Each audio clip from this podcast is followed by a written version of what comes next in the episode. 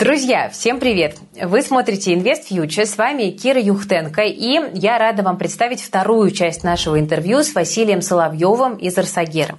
Ваша реакция на первую часть была очень позитивной, поэтому мы все-таки смонтировали для вас продолжение. Ну а если вдруг вы первую часть пропустили, то не пропускайте, нагоняйте. Ссылочка на нее есть в описании к этому видео, обязательно потом посмотрите. Еще, друзья, в первой части я разыгрывала книгу «Заметки в инвестировании», и, как я и обещала, результаты конкурса мы выложили в нашем телеграм-канале If News. Ссылочку на пост с результатами я оставляю также в описании к этому видео. Переходите, и, возможно, вы найдете свое имя в числе счастливчиков.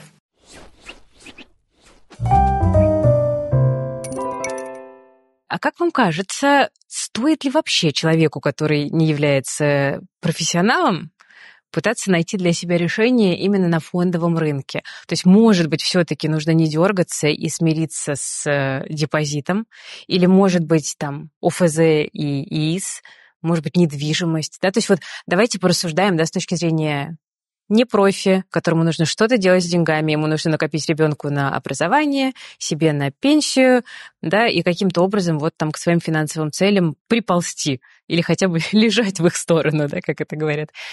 Эм, что делать? Куда смотреть? Как действовать? А вы, в общем, перечислили достаточно нормальные вещи. Вы знаете, депозит – это неплохое решение. Депозит это, я бы сказал, хорошее решение, и большое количество людей, в общем-то, э, вот эту задачу, да, как вы сказали, а здесь я так вот отступлю, да, действительно, ну, на мой взгляд, у человека в жизни как бы есть три периода. Первый период, ну, я вот их так разделил, если брать средний срок жизни, 25, 25, 25. Да, 25 вот он, э, как это, детство, юность, вот э, какое-то обучение, да. Потом 25 э, лет, можно сказать, вот такой активной жизни, и 20, да, активной рабочей жизни, и 25 лет это, будем говорить так, третья треть, треть, треть, треть оставшейся жизни, это, ну, когда ты уже, хочешь не хочешь, твои навыки, они, скажем так, утрачивают силу, просто как бы, понимаете, я не могу взять на работу там э, какую-нибудь бабушку в 70 лет, не потому что я как это, к ней плохо отношусь, потому что она в современных условиях не сможет э, выполнять те задачи, которые э, нужно, чтобы она выполняла, да, она не, не знает ни Word, ни Excel, а без этого там, скажем, и прочих вещей это, поэтому это естественным образом происходит. Я сейчас понимаю, что как будто я, например, не тяну уже какие-то вещи, Э, которые тянет молодежь, потому что они устроены по-другому, у них менталитет. Я понимаю, что мои навыки, они просто-напросто утрачиваются, я просто-напросто здесь и не должен в какой-то смысле, э, как это, э, получать деньги, потому что я не могу выполнить полезную работу. Вот. И это будет происходить абсолютно со всеми, за, там, за редким каким-то исключением, да, кто там до э, смертного момента, э, как это, жутко полезен, и это. И, по всей видимости, я не отношусь к таким. Поэтому у вас и выхода другого нет. Вам нужно что-то делать, потому как в, а, вот эти 25 лет а, вы должны себя обеспечить за период, когда вы были дееспособны и востребованы. Отложить свое потребление. Да, отложить, э, поделиться, по сути дела, э, скажем так, тем потреблением, которое вы могли делать э, там с 25 до 50, да, в пользу, то есть вы ну, я вот когда рассказывал об этом, вот первая лекция у нас этому как раз посвящена, я как раз и говорю, ребят, я не смогу вас убедить, что жизнь, когда вы тратите 100% своих доходов, ну, будем говорить, зарплаты, она будет для вас ну, более комфортная, нежели вы будете тратить 90, да, я тут, э, как это, буду противоречить закону сохранения энергии. Очевидно, что если ты 90% доходов сейчас тратишь, то это будет как бы, ну, несколько хуже, чем ты будешь тратить 100. Хотя, как порой люди тратят, так лучше бы не тратить. Поэтому э, это, это ваш выбор. Если ты потом решил пулю в лоб пустить или шагнуть там с 10 этажа в 50 лет, там, предположим, когда у тебя э, трудовая деятельность закончится, это тоже твой выбор. Я тут, как говорится, не лезу, да. Я просто рассказываю, что можно предпринять. На мой взгляд, у вас и выхода другого нет. А, кроме как вот об этих 25, э, от этих 25 лет позаботиться с помощью сбережения. И здесь становится важным, что за сбережения да, применить. И депозит – это хороший выход. Это хороший выход. Вопрос в том, что скорость э, его прироста, она обладает нулевой э, реальной процентной ставкой. То есть, по сути дела, э, ты вот сколько сейчас отложил, оно, понятно, номинале будет расти, да, вот э, столько ты и потребишь. Не разгонишься особо. Ну почему не разгонишься особо? Знаете, у кого хорошие доходы э, от трудовой деятельности, да, он вполне себе может и с помощью этого э, э, инструмента обеспечить достаточно хорошее... Ты не разгонишь прирост капитала. Проблема тут даже больше в другом. А, вы сейчас рассуждаете в какой-то степени как человек, которого интересуют свои личные вопросы. И это нормально. Мы с ним, а, мы с этой стороны сейчас и смотрим. Но теперь представьте, да, вот банально даже тот же депозит, он вам кто, кто его заработает? Кто заработает? Ну, вы скажете, банк заплатит. Хорошо, давайте пойдем дальше. А, банк, он а, откуда берет эти деньги? Ведь банк, по большому счету, посредник. Да? Он в конечном итоге зарабатывает на ком? Ну, тут скажут, есть кредиты юридическим лицам, есть э, кредиты физическим лицам. На самом деле э, физические лица свои кредиты, они с помощью кого отдают? С помощью юридических лиц, потому что юридические лица, скажем, платят им зарплату, правильно? И получается, что источником доходов, депозитов помимо того, что банк взял свою маржу, да, он там создал два пула, пул депозитов, пул кредитов, вот, и ты как бы спокойно не пытаешься кому-то дать конкретно кредит, хотя по этому поводу тоже можно интересно рассказать. Вот, а, по сути дела, ты получаешь источник доходов, у тебя бизнес. Теперь внимание, если бизнеса не будет, будет у тебя доход по депозитам? Не будет. Тогда вопрос, должен возникнуть бизнес, за счет кого он может возникнуть? Ну, за счет каких-то мифических бизнесменов, да? Но так э, дела не делаются в семье под названием государство. Вот, за что, собственно, я и ратую.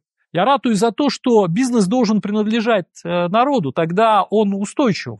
Знаете, вот а, у меня даже такое там предложение, что если, например, какой-то предприниматель создал бизнес, и он стал социально значимым, и важный для страны, он в обязательном порядке должен быть акционирован. Потому что акционерное общество – это вообще форма бизнеса, которая позволяет достаточно, ну, не идеальным способом, но достаточно эффективно пережить сроки жизни человека, ее создателя. То есть вот этим оно еще хорошо. И получается, что а, выхода-то нет, Кира. Выхода нет. Бизнесом кто-то должен владеть. Иначе откуда возьмутся эти источники? И владеть им должны, условно говоря, те же самые люди. И я в данном случае, понимаете, как бы даже выделяю некие роли у человека в зависимости от этапов его жизни. Если вначале ты ребенок, учащийся, ну, по большому счету, еждивенец, да, в тебя вкладывают родители, в тебя вкладывает школа, вот, э, какие-то умные люди дают тебе советы, которые ты не слушаешь, да, вот 25 лет, потом 25 лет ты начинаешь приносить пользу стране как работник. Ты где-то работаешь, создаешь полезные товары и услуги. А оставшиеся 25 лет ты тоже, в общем-то, не должен быть в каком-то смысле тунеядцем. Ты переходишь в роль собственника. Но роль собственника ты можешь получить, откладывая средства, когда ты был в роли работника. Ну так, основной источник дохода у людей все-таки это зарплата. Все просто же хотят, что называется там, а, как-то спекульнуть и не работать. А на самом деле, э, как бы это абсолютно нормально, что в какой-то момент ты пашешь, потому что ты дееспособный лось, да, и это не очень красиво, там, вот мне нравится, там, на пенсию в 35. Не, ну, понятно, это его выбор смог заработать, да, но по большому счету ты дееспособный мужик, ты еще должен, как бы, пользу стране приносить э, не только как собственник. Понимаете? Я тоже, извините, в 30 мог выйти на пенсию. Как бы у меня капитал позволял. Но я понимал, что это еще и неправильно немножко как бы с точки зрения какой-то такой вот социальной ответственности перед обществом, да? Да и с точки зрения эгоистической все-таки тоже, потому что всякое может случиться с твоими накоплениями, а ты все-таки можешь их еще прирастить, пока ты активен. Наверное. Так, ну, если... Спасибо, Кира. Совершенно верно, да. Вот. И в итоге, а, получается, там-то, к сожалению, тебя отчасти выталкивают. Хотя вот у нас есть акционеры, которые там им уже за 60, а они говорят, да я планирую работать. Потому что, ну, так вот устроен человек, он хочет приносить пользу и дальше. А мы-то все мечтаем, как говорится, жить на вот эти заработанные капиталы.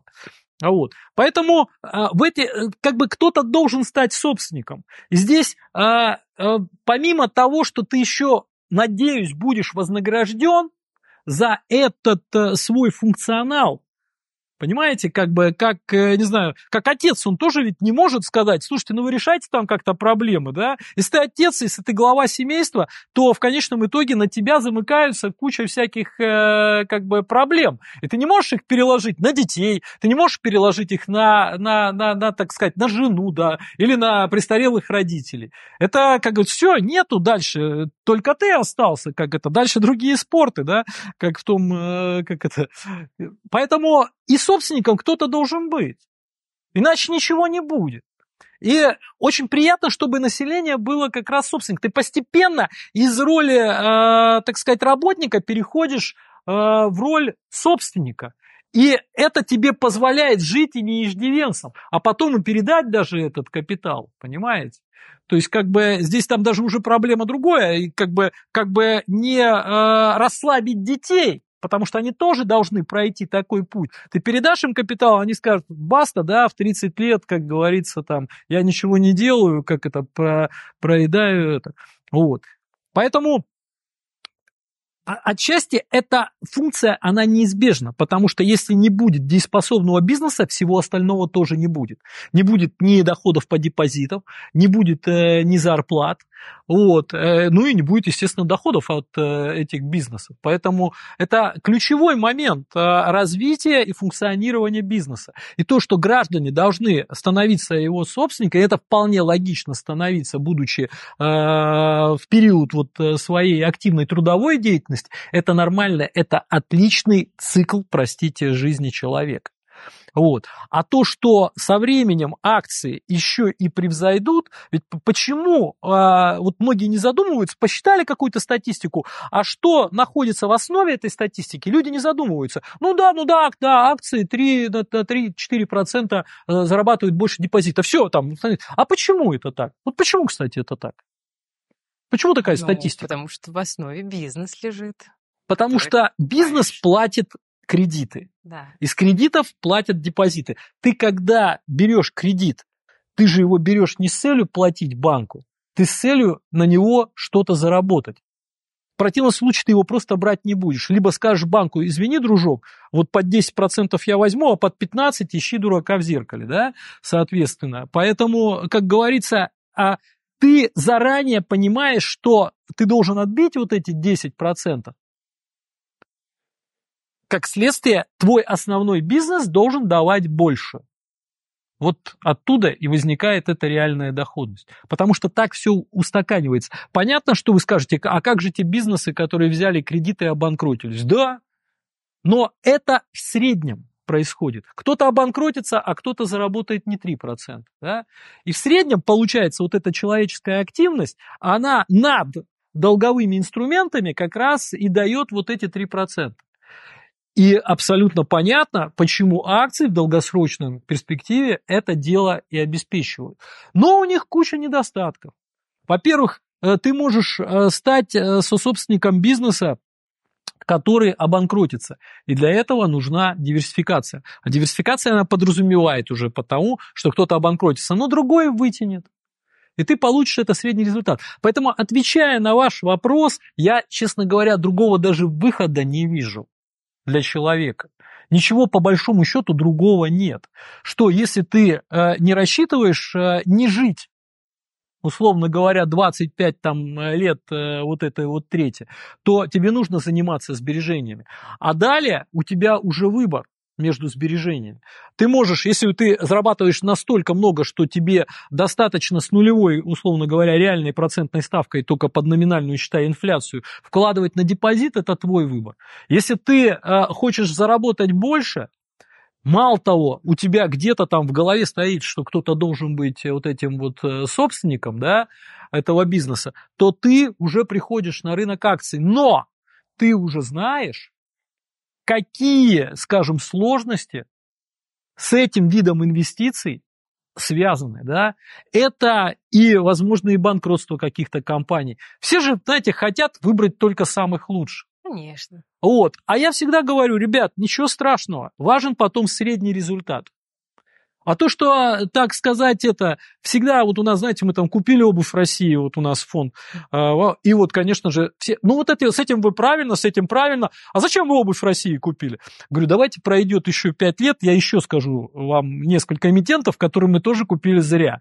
А сейчас вы почему-то на них не указываете. Но пройдут пять лет, там с ними будут проблемы, я вам советую на них еще указать. Ну, поэтому важен средний результат. Готов, надо быть спокойным, готовым к потерям, да. Важно, как в среднем твой капитал потом прирастает. И если это преимущественно депозитом, значит уже цель конкретного инструмента сбережений, она, можно сказать, выполнена. Поэтому, да, это необходимо сделать. Да, это можно делать в разных видах инструментов. Отчасти это зависит от, от возможностей твоих сбережений и от твоих взглядов. Для меня, например, у меня основной, основные все инвестиции сделаны в акции. Потому что, ну, во-первых, э, я понимаю суть этого инструмента. И для меня не совсем даже страшно, я, извините, э, в восьмом году видел пятикратное их Э, падения, да, э, э, и для меня это не, не, не страшно, это было даже где-то какими-то возможностями, да, и я понимаю, что если человеческая активность не исчезнет, если у нас не, перейдет, не произойдет перетрубация а-ля 17 год, да, то, собственно, это, как говорится, найдет свое отражение в конечном итоге и в оценке в денежное и капитал, потому что это суть. Вот а, здесь я еще такую достаточно часто упоминаемую свою идею скажу, что а, в современном мире произошло некое искажение. Мы видим ценность денег. Вот я когда-то перестроил очень сильно менталитет в этом отношении. Для меня деньги, понимаете, в каком-то смысле это барахло. Я понимаю, что это э, штука, которая, ну, она, как я не знаю, как доставщик, что ли, а, когда я часть своих настоящих ценностей, да, а, как бы конвертирую в продукты потребления. Ну, просто э, технологично удобно в этом случае воспользоваться деньгами. Но ценностью обладают именно права на средства производства, которые, в свою очередь, производят вот эти вот э, блага, э, товары и услуги. А они уже, в свою очередь, скажем так, эм, находят свою оценку в, день, в деньгах. Я говорю, вот я часто задаю людям вопрос, говорю, что такое инфляция? И чаще всего ответ, э, как э, в институте, это обесценение денег. А на самом деле это э, по физическому смыслу неверно. Ну, нет вообще такого понятия, как обесценение денег. Это чушь какая-то. Я вот с этим термином просто спорю вот очень сильно. Есть рост стоимости товаров и услуг. Мне-то нужны товары и услуги. И они никак не обесцениваются. Они э, как бы есть такие, какие есть, там, да, там, условно говоря. Вопрос то, что цена начинает расти. Но мы сформированы в контексте денежных единиц. Ты приходишь э, в магазин, и дети тоже видят, что я даю какие-то бумажки, либо расплачиваюсь карточкой, и им кажется, что деньги обладают ценностью. Они не обладают ценностью. Ценностью обладают реальные товары и услуги, и особенно ценностью обладают тот актив, который умеет делать эти реальные товары и услуги. Но, а, находясь в системе координат денег, нам кажется, что деньги имеют ценность. А деньги не более чем а, элемент, как бы, ну, грубо говоря, оцифровки и удобного технологичного обмена. И если ты стоишь по сторону тех активов, которые генерируют нужные товары и услуги, то денежная оценка в рублях, в тугриках, в какие-то последующем, может быть, криптовалюте, да, скажем так, она всегда найдет соответствующую оценку. Понимаете? И переоценится нужным образом. То есть, как бы э, э, ты должен стоять по сторону реальных активов. Понимаете? И я всегда смотрю на это. Потому что завтра там девальвация, деноминация, э, да вообще полностью денежная реформа, все уйдет, да, вот наши родители, вот так задуматься, да, могли они в деньгах что-нибудь накопить? Да не могли. Единственный актив, который у них остался, это недвижимость. И он переоценился несколько раз в различных рублях советских, павловских и еще каких. И я стараюсь держаться. А что это такое? Что если это не акции? Инструменты существуют разные, и даже в условиях довольно ограниченных возможностей у нас, у инвесторов, есть право выбрать свой инструмент, который наиболее нам подходит по целям, по риск-профилю, по доходности. Много кто серьезно относится к инвестициям в акции или в валюту. Да? Люди читают новости, изучают фундаментальный анализ, но при этом, вот если говорить про инвестиции в недвижимость, то к ним относятся как к чему-то простому и понятному. Ну вот, мол, а что тут сложного? Да? Купил подешевле, продал подороже или там, сдал в аренду и закрываешь этим ипотечный платеж. Но только вот в реальности все чаще встречаются те, кто купил подороже, а продал подешевле, потому что срочно нужны были деньги или попал в период какого-то максимального предложения, когда высокая конкуренция и покупателям есть из чего выбрать.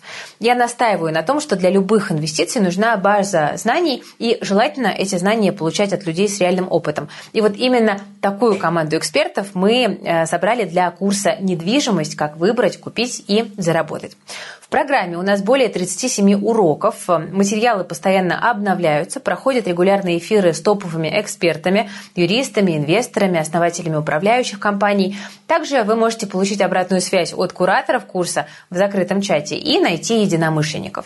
Доступ к материалам вы получите сразу после оплаты. Ну а смотреть уроки и регулярные эфиры можно в течение целого года. Кстати, для тех, у кого еще нет квартиры, у нас есть специальный тариф. На нем вы узнаете, с чего начать и как купить первый объект для сдачи. Для тех, у кого уже есть недвижимость, эксперты расскажут, как сдавать ее на 10-20% дороже и увеличить свой доход. Ну а тем, кто хочет все и сразу или уже имеет несколько объектов, подойдет тариф «все и сразу». Там вы получите уроки по полному циклу заработка на недвижимости от выбора идеальной локации и покупки квартиры до обустройства и создания продающего объявления. Для всех зрителей этого видео действует промокод на скидку 10% IF Media. Просто введите его при оплате и платите на 10% меньше за любой тариф. Ссылочка для того, чтобы записаться на наш курс по недвижимости и промокод есть в описании к этому видео. Ну а мы с вами продолжим. Поэтому для меня дико видеть то, что люди покупают американские тугрики, да, и те же э, наши акции, они сейчас стоят ниже плинтуса. Это настоящая ценность. Если ты веришь, что завтра э, Россия останется, система этих взаимоотношений останется, ты срочно беги туда и покупай настоящую ценность, потому что это, это найдет переоценку. Если ты в это не веришь, да, тогда купи ружье там или что там советуют покупать, да. Хотя, ну, тут спорный момент, да, поможет тебе это или нет как говорится там, в случае вот этих вот вещей. Поэтому тут даже выхода другого нет. У меня, например, нет другой альтернативы. Я ее не вижу. Я смотрю на людей, думаю, как им не страшно? Вот как они живут так, вот что называется, там практически одни днем. Ну, я завидую, конечно, потому что, как говорится, многие знания, многие печали, да. Вот. Поэтому нету другого выхода даже у человека, кроме как э, и в том числе и акции. Просто как бы для них это волатильный инструмент, очень многие не понимают его суть. И, э, вот. Следующим моментом является вопрос «как?». Вы скажете, хорошо, Василий, ты как тот парень, да, ну, правда, без э, дорогого галстука, убедил меня, навесил лапши на уши, да, убедил меня в том, что вот акции надо покупать. Как это дело?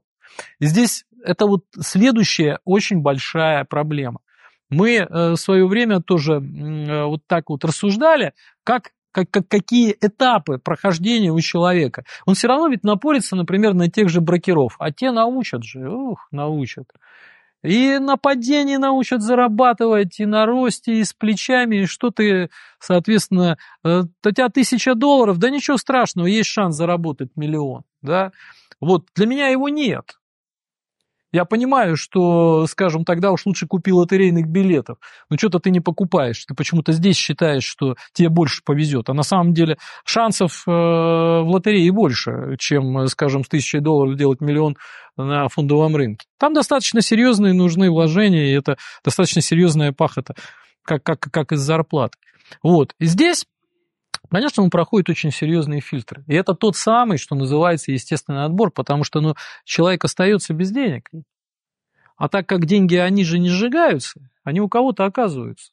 оказывается в том числе у тех, кто в этом естественном отборе, как в случае, скажем так, э, с физической силой раньше, он сильнее. И тебе надо серьезно в этом отношении задуматься. Вот. Опять же, как бы вот в этом надо э, постараться и разобраться.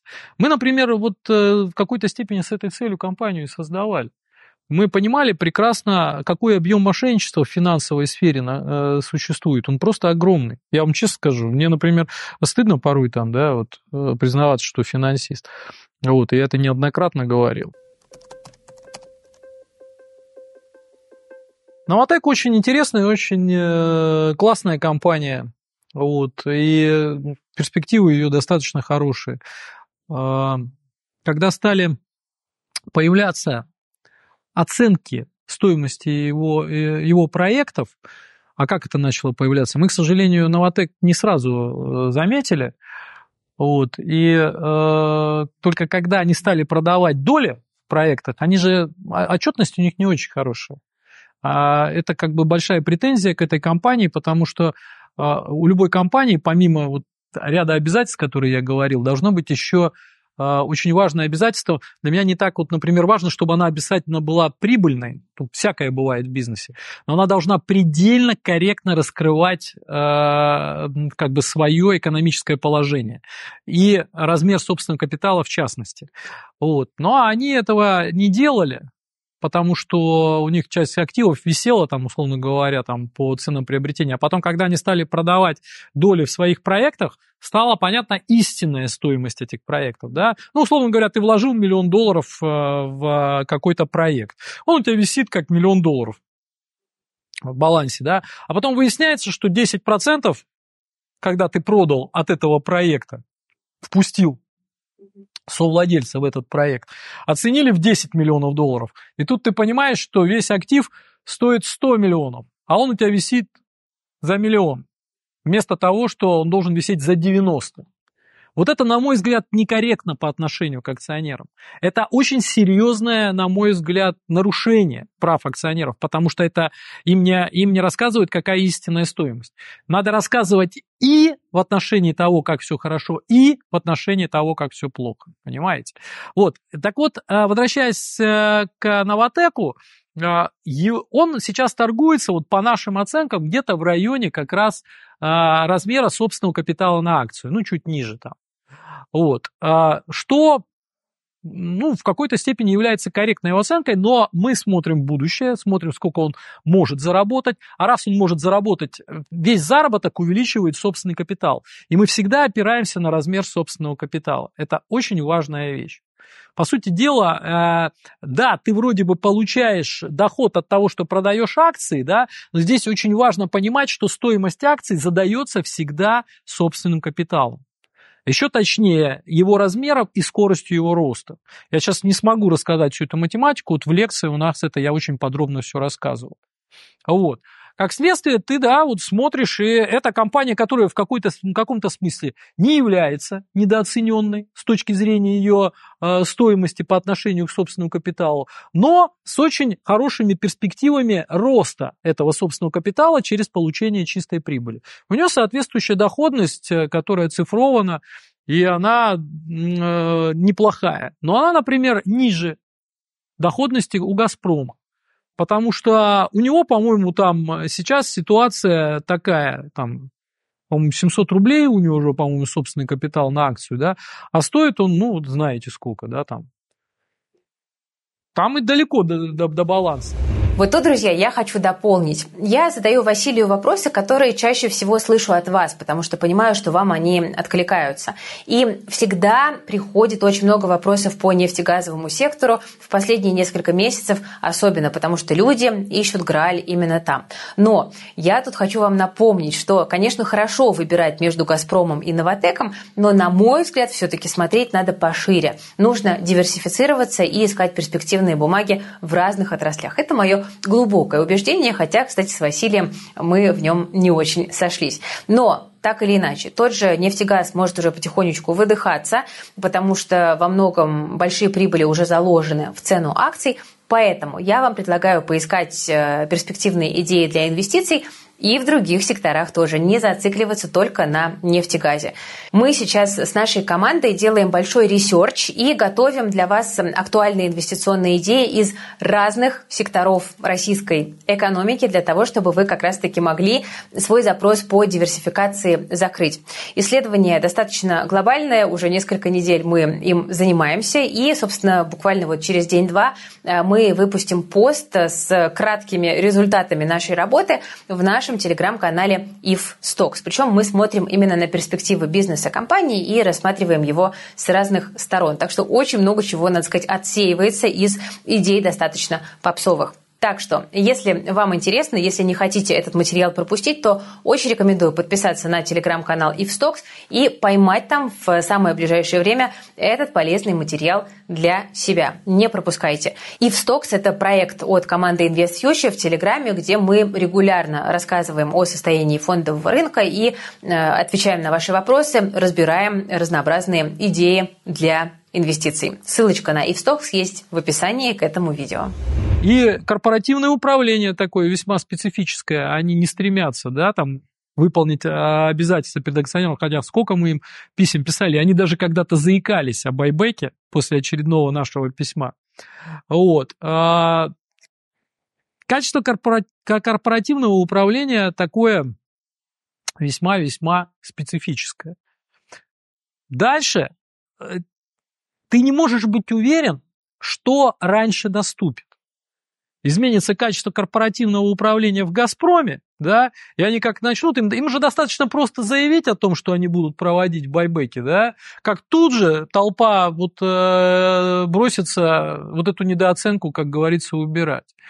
Что произойдет раньше? Это или, например, то, что э, Новотек со своим более качественным корпоративным управлением да, э, будет зарабатывать прибыль, будет увеличивать дивиденды, потому что порой Э, достаточно просто выплаты дивидендов, чтобы стоимость акции э, была задана корректно. Понимаете, то есть можно не вмешиваться в виде байбеков обратно, обратного выкупа, да, вот, то есть как бы вообще, в принципе, если ты выплачиваешь 100% чистой прибыли на дивидендов регулярно, стоимость акции будет задана э, самими рыночными участниками. Вот. А порой бывают случаи, когда ты э, только часть прибыли э, выплачиваешь, тогда порой дивидендов недостаточно. Плюс э, у нас еще многие предпочитают как бы дивиденды получать, не реинвестировать их в рынок.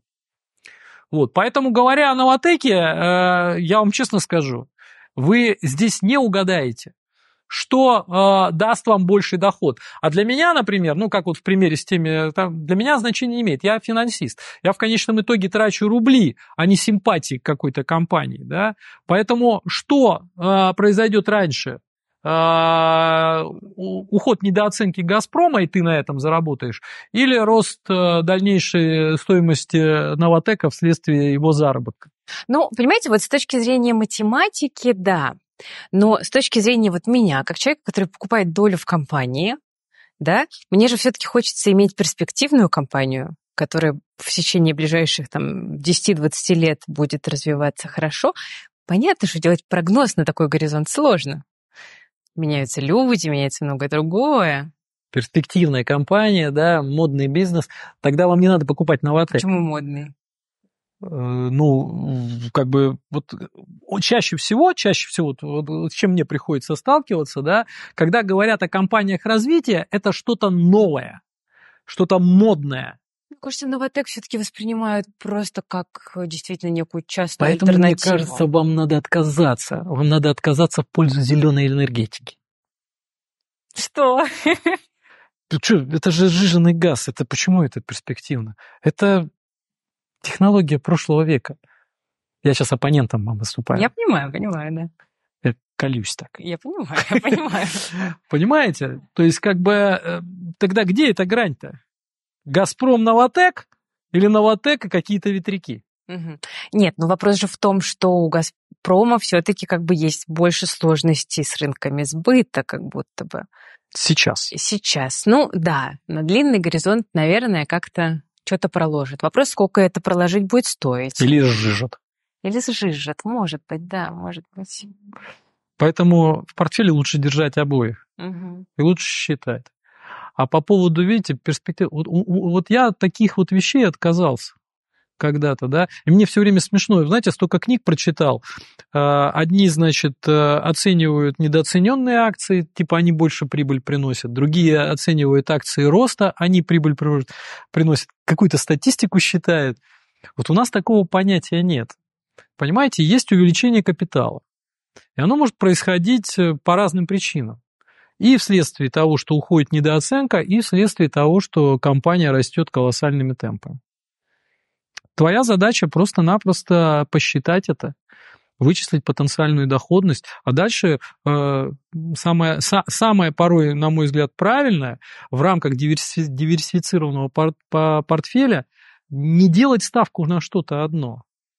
Оно потом, естественно, как только ты купил диверсифицированный портфель, будь готов к тому, что там будет самый э, выросший актив и, условно говоря, упавший. Так вот именно, мы Вопрос, же с вами кто вот начали будет? сегодня, да? Вы мне сказали, диверсификация убивает твою доходность. Я, Я уже сижу два часа думаю.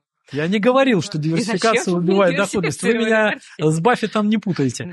Вот, диверсификация не убивает доходность. Ну, Я говорю, диверсификация, диверсификация точно приводит к реализации каких-то рисков. Понимаете, по определению, просто потому что у тебя больше активов. Но она позволяет тебе э, не потерять капитал сразу. Потому что если ты купил что-то одно, и с этим что-то произошло, ты теряешь весь капитал. Если ты купил что-то несколько, у тебя вероятность того, что где-то реализуется риск, она по определению больше. Понимаете? По определению больше. Но это будет частично. Понимаете? Частично. То есть весь капитал ты не потеряешь. Дальше уж сам выбирай. Вот. По поводу того, что убивается доходность, да, но, вы знаете, это, э, вот простите, э, как бы все почему-то оценивают справедливую доходность по самому выросшему активу. Это, знаете, вот как с зарплатой мне все нравится. Помню, у нас, когда зарплату сокращали в 2008 году, э, все так вот говорили, слушайте, когда вернут справедливую зарплату? А я вот так вот задумался и подумал, говорю, а с чего взяли, что та зарплата была справедливой? Почему-то все всегда большую зарплату считают справедливой. Может, вам тогда переплачивали, а сейчас справедливая зарплата. Вот ее вернули, вот она справедливая. Точно так же здесь. Все почему-то, как это, оценивают доходность по максимальному выросшему активу. И хотят откинуть вот, э, как бы, нижестоящий. Когда у вас несколько активов в портфеле, так будет так. Вы расслабьтесь в этом отношении. Вы э, всегда старайтесь оценивать э, среднее. И даже если у тебя есть какие-то банкроты, вот, ничего этом страшного нет. Абсолютно. Важен средний капитал. Ты его потом будешь тратить. Ни симпатии к новотеку, ни модные бизнесы. Нет, кому это важно заработать, э, как бы, э, там, в два раза именно на модном бизнесе, ну, я тут не буду комментировать. Понимаете, я знаю людей, которые не гнушаются. Для меня, например, большее значение имеет, да, э, не на каком-то там красивом бизнесе ты заработал, а вот не очень хочется зарабатывать на некрасивом бизнесе, да, там. Вот, например, а вы там... инвестируете вот в неэтические вещи? У нас формально нет таких ограничений. Угу. Мы как бы... А вы лично вот как а я лично ничего не инвестирую. Как вы у меня, у меня, у меня, как, как вы относитесь У меня все средства в фондах, и у меня нет никаких личных инвестиций. Как вы относитесь к этому? Я как человек, да. безусловно, э, я этого побаиваюсь угу. на кармическом уровне. Угу. То есть, например, покупать акции Белуги мне не очень хотелось. Ну, да. А, кстати, модно этот бизнес белуга, с вашей У меня спрашиваете? Ну, вот вы на нем хотели бы это, это развитие или нет? Ну, ладно. Знаю, у кого-то, у ребят с Матлабы, наверное, ну, поэтому как бы надо, надо стараться гнать эти мысли. Просто э, с этим тоже часто сталкиваюсь. Вот тоже надавали этих советов там. Э, покупайте то, что вам нравится. Ну вот как бы порой там вот с этим Яндексом, да, ну Яндекс же, вот же он это, вот же, вот же, я же, я же, я Яндексом пользуюсь, я и покупаю его акции. Ну ты пойми. Ну, слушайте, нет, ну вот опять же, почему покупают Яндекс? Все-таки, мне кажется, вы как-то уж очень э, примитивизируете Да, я инвестор. Да. Я понимаю, что вы, Нет, вы наоборот, может, на меня я- я смотрите и как раз- хотите спросить, Кира, есть ли у тебя акции Луи Вьютона, LVMH? Нет, не спросите.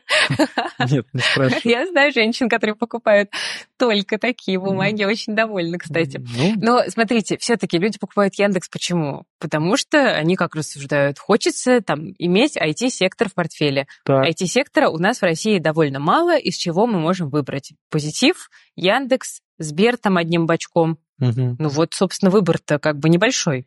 Да. Но видите, какая история. Диверсификация по отраслям штука неплохая, безусловно. Но какой пример привести? Вы же вот когда в поход идете, и у вас тяжелый рюкзак, э, вы же не берете туда что-то ненужное? Ну, до кучи. Ведь можно так, так, так же рассуждать, сказать, так, э, это я взял, это мне нужно, это нужно, это мне пригодится, ну, возьму-ка я еще утюг. Стороны. Потому что это крутой вообще, скажем так, прибор. Посмотрите, какой он красивый, высокотехнологичный. Он даст серьезную фору палатке. Я в данном случае э, не, не, не стремлюсь рассуждать по принципу... Вот я видел таких людей, которые хотят взять различных видов э, человеческой активности. В чем-то это верно, потому что э, в самом начале ты не можешь э, до конца знать, э, какие виды человеческой активности будут э, наиболее, скажем так, рентабельными. Да? Потому что мы же говорим с точки зрения вложения бизнеса, не с точки зрения симпатии. А, В чем-то это верно, но когда я вижу, за какие деньги тебе предлагают там поучаствовать, я понимаю, что либо там рентабельность должна быть какая-то совсем фантастическая, которая мне не видится, да, либо, либо а, даже если там будет хорошая рентабельность, я ничего не заработаю. Поймите, Кира, я в какой-то момент перестал относиться к акциям, ну, если вот не брать вот этот вот кар- кармический момент, вы тут из меня душу вытянули, да, вот, как бы я перестал к ним относиться как каким-то... Я считаю это финансовый инструмент. Представьте, закройте глаза, представьте, вам дают финансовую отчетность, вот, кстати, хороший пример, финансовую отчетность, и вам там нет названия, э, скажем так, компании, там нет информации об отрасли, а там только цифры. Там только цифры.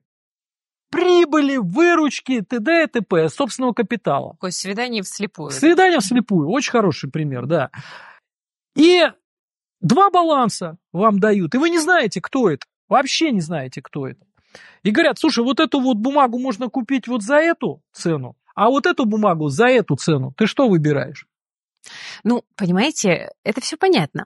Но если я буду находиться в ситуации, когда мне нужно э, выйти из моих активов в какой-то момент, и это тот самый момент, когда у нас, ну там, условно, упавшая нефть или что-нибудь, да, и вот получится, ну, то есть я имею в виду, что э, я не диверсифицирована по отраслям, я завишу от э, каких-то конкретных активов, да, которые лежат в основе. Так а что вам мешает вместо, э, так сказать, ну, не, не диверсифицировать какой-то другой отрасли, где, условно говоря, нормально... Так а если вот это, ну, мы просто как бы Ладно, хорошо. приводим Э, пример как бы С отчетностью не прокатил пример.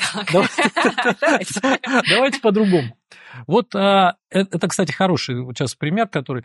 Вот представьте себе следующую ситуацию. Вы инвестируете в облигации. Вот, кстати, я ведь к акции отношусь как к облигации. То есть для меня и то, и другое финансовый инструмент. Да, и вот в цикле лекций я, кстати, вот постепенно как раз к этого от депозита к облигации, от облигации к акции. Вы поймете, что по большому счету это все одно и то же. Вот. э, Это все обладает э, доходностью, а только это, только доходностью увеличивает ваш капитал. Вот э, представьте, у вас есть э, облигации, скажем, там, э, компании нефтяной, облигации как бы компании сферы недвижимости, облигации какой-то энергетической компании и облигации, а, так сказать, компании IT-сектора. И у них, предположим, там разные доходности. И у облигаций IT-сектора доходность там 6%, у остальных по 10%. Вы будете покупать эти облигации? Ну вы же понимаете, что вы заработаете на них 6. да, не 10. Скорее всего, не будет. Я скажу, Кир, ну а как же диверсификация? Ну что? Вы не хотите дать деньги в долг, э, так сказать, перспективной IT-компании? Почему? Вы скажете, что-то как-то 6% мне меньше нравится, чем 10. Подождите, подождите, ну давайте отодвинем. Но это же IT-компания. Вы же будете, у вас в портфеле будут облигации IT-компании. Ну это же круто. Чего же вы как бы с нефтянкой связываете под 10? Здесь ситуация ровно такая же. Просто почему-то люди считают, что по облигациям... Понимаете, облигации в этом плане вообще крутая штука. Там не бывает такого, чтобы ты взял и э, начал покупать какую-то облигацию, там, условно говоря, облигация с купоном, э, с номиналом 1000 рублей и с купоном 10%, ты знаешь, что ты в конце года по ней получишь 1100, ты не будешь ей торговать за полторы тысячи. Ну, а на акциях это происходит постоянно. Знаете, может быть, вы меня здесь осудите. Но я вам скажу, что я облигации тоже подбираю все-таки по секторам. То есть я беру лучшее из сектора, потому что я могла бы набрать себе, не знаю, МФОшек каких-нибудь и радоваться. Ну, МФОшки на самом деле, э, как говорится, очень надежный бизнес. Вопрос, опять же, это этики. Правда, это правда, да, да. да. Вопрос этики, но я еще раз говорю, мы не затрагиваем, да, там, э, как это, вопрос этический. Мы сейчас э, считаем, что мы уже рассуждаем с бизнеса, которые, они не то чтобы, ну, с этической точки зрения, они для нас, будем считать, равноценны. С модной точки зрения они равноценны, да, а с этической они равноценны. Вот, и здесь вы будете опираться на абсолютную доходность. Потому что, но, э, вы знаете, когда у меня будет, условно говоря, э, э, миллион шестьсот, там, а у вас будет миллион четыреста, и вы будете мне говорить, зато я заработала на IT-секторе, я скажу, молодец, молодец, но вот эти вот 200 э, тысяч я потрачу, скажем так, э, на дополнительный отдых. Ну вот... Понимаете, знаю, с акциями такая же история. Я на вас посмотрю, когда вам все-таки нужно будет продать акции, и ну, вам придется их продавать по плохой цене. Да почему по плохой цене-то? Вы поймите, как... По, по... Хорошо, вот опять же в примере с облигациями. Одни под 10 годовых, другие под 6 происходит, э, предположим, рост процентных ставок. И те, и другие облигации упадут. Но, но, но с чего вы взяли, что облигации, которые э, под 6%, да, упадут меньше, чем под 10%? Либо они опадут одинаково, потому что по-прежнему будет Нет, секта а, людей, которые... Вопрос в том, что они все-таки падают в зависимости от фазы рынка. В какой-то фазе у нас э, там здравоохранение стоит крепко, в какой-то фазе у нас крепко стоит. Кира, а, понимаете, я понимаю ваш, э, как это, не то, что вот ваши взгляды, будем говорить, ага. я не буду называть это стереотипами, но сейчас вы общаетесь назовите, назовите. с человеком, у которого нет никаких фаз рынка. Вот он, э, я, я, я туповат вот в этом отношении. Я не умею так рассуждать. Я не умею рассуждать вот этими фазами рынка. И, я, и, и, и какие отрасли, э, скажем так, будут популярны в следующем году. Понимаете? Они могут быть популярны. Но если они уже сейчас дорогие, мне не ну нужно их да, покупать. Я понимаю, я Понимаете, понимаю, да. значение имеет только доходность, то есть темп прироста твоего капитала. А все остальное, ну вот э, как, это, это, это, это, это некие ваши ощущения. А потом проходит год, вот я сколько раз сталкивался, под конец года э, проводят там опрос среди аналитиков, да, и они рассказывают, какие отрасли будут перспективны в следующем году. Проходит год, и что вы думаете? Ну, кто-то угадал, его Понятно. потом говорят, смотрите, он же говорил год назад. Причем я смотрю на этого человека, понимаю, что он просто угадал. Угу. А другие не угадали, но с ними не будет опросов, да, как бы в следующий раз. Потом проводит опрос с этим человеком, он в следующий год не угадает. Я это как бы вот, ну, десятки раз наблюдал.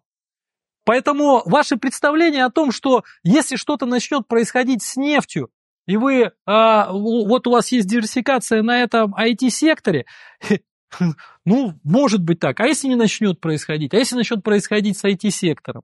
И я скажу, ну что же вы не купили тогда, я не знаю, там телекомы какие-нибудь? Почему вы купили именно этот IT-сектор? Потому что вы так надеялись, а потом это не оправдается. Так у меня и телекомы тоже будут. Ну, у вас все будет тогда. Нет, хотите, покупайте весь рынок. Это какая, какая, какая проблема? Здесь я же не отговариваю. Я, я просто, я опираюсь, стараюсь опираться на расчеты. Если, скажем так, мы опять же говорю, этику вот эту вот откинули, если расчеты э, мне показывают, что в этом IT-секторе я не могу заработать э, должную доходность, да, но я не буду его брать просто потому, что он типа должен быть в портфеле, вот как некоторые, ну это должно быть в портфеле. Ну почему? Почему это должно быть в портфеле? Я вам пример с облигациями же Да, привел. Да, да, да, пример хороший. Я его понимаю. Понимаете? Да. То есть, как бы, есть доходность. А, а на нее надо опираться. Далее, если ты хочешь ввести отраслевую диверсификацию, введи ее. Но введи ее посредством а, максимальной доли какой-то отрасли. И если ты выбрал, а, например, нефтянку, как вы говорите, да, это не значит, что следующей отраслью в портфеле будет обязательно IT. Будет та отрасль, у которой доходность, точнее, у Которую бумаг, сейчас интересно. да, купить. да. Безусловно. И, и, и она, и она, например, интереснее по доходности, чем IT. А просто добивать, вот, ну, мы так не Ой, действуем. Тут я, кстати, согласна совершенно. Может быть, мы тоже друг друга не совсем поняли, да? То есть я Мгм. про то, чтобы подбирать тогда, когда оно плохо лежит, а не просто, чтобы купить всего и заполнить портфель. Тогда да. мы согласны. Да, вот видите, так шумно спорили. По рукам, Кира, тогда? Тут Я спорить с этим не буду. Плохо лежит и хорошо пойдет, да. Это да, это да, это хорошо. Давайте напоследок. Да. Что, что плохо лежит и хорошо пойдет? Можете назвать несколько каких-нибудь имен, которые вот вам по душе? Не для меня, для Да. людей. Э, Для, для людей я хочу сказать, что здесь, э, чтобы вот эта информация не была одномоментной, да, э, у нас э, каждые две недели, и многие люди, которые самостоятельно даже инвестируют, самостоятельно инвестируют, они этим очень пользуются, еще, знаете, там э, такой наглости набирают, если что-то задерживаешь, они говорят, почему у вас не вышла эта передача? У нас есть передача «Хит-парад». У нас ежеквартально мы э, публикуем э, информацию о э, компаниях, которые э, ну, обращаются на рынке с расчетом потенциальной доходности. Эта потенциальная доходность, она не, не та цифра, которая будет обязательно реализована. Это, э, на наш взгляд, та цифра, которая теоретически должна быть у этой компании. То есть это не обязательно вот она 100% э, так и произойдет в течение года. Но она хороша еще тем, что э, для нас гораздо важнее даже то, что она позволяет отранжировать активы между собой. То есть, по сути дела, а, таким образом мы можем выбрать приоритет. Да? Потому что, например, а, в том же э, индексе, как ни странно, а он не смотрит на потенциальную доходность бизнеса, да, но как ни парадоксально, он приоритет расставляет. Да? И это достаточно формальные критерии приоритета, да, то есть это по большому счету э, как бы размер компании, то бишь ее доля, да, и там как бы, ну, ра- раньше была ликвидность, сейчас там они какие-то вещи дополнительно учитывают. Ну, вот, вот они расставили приоритеты, купили.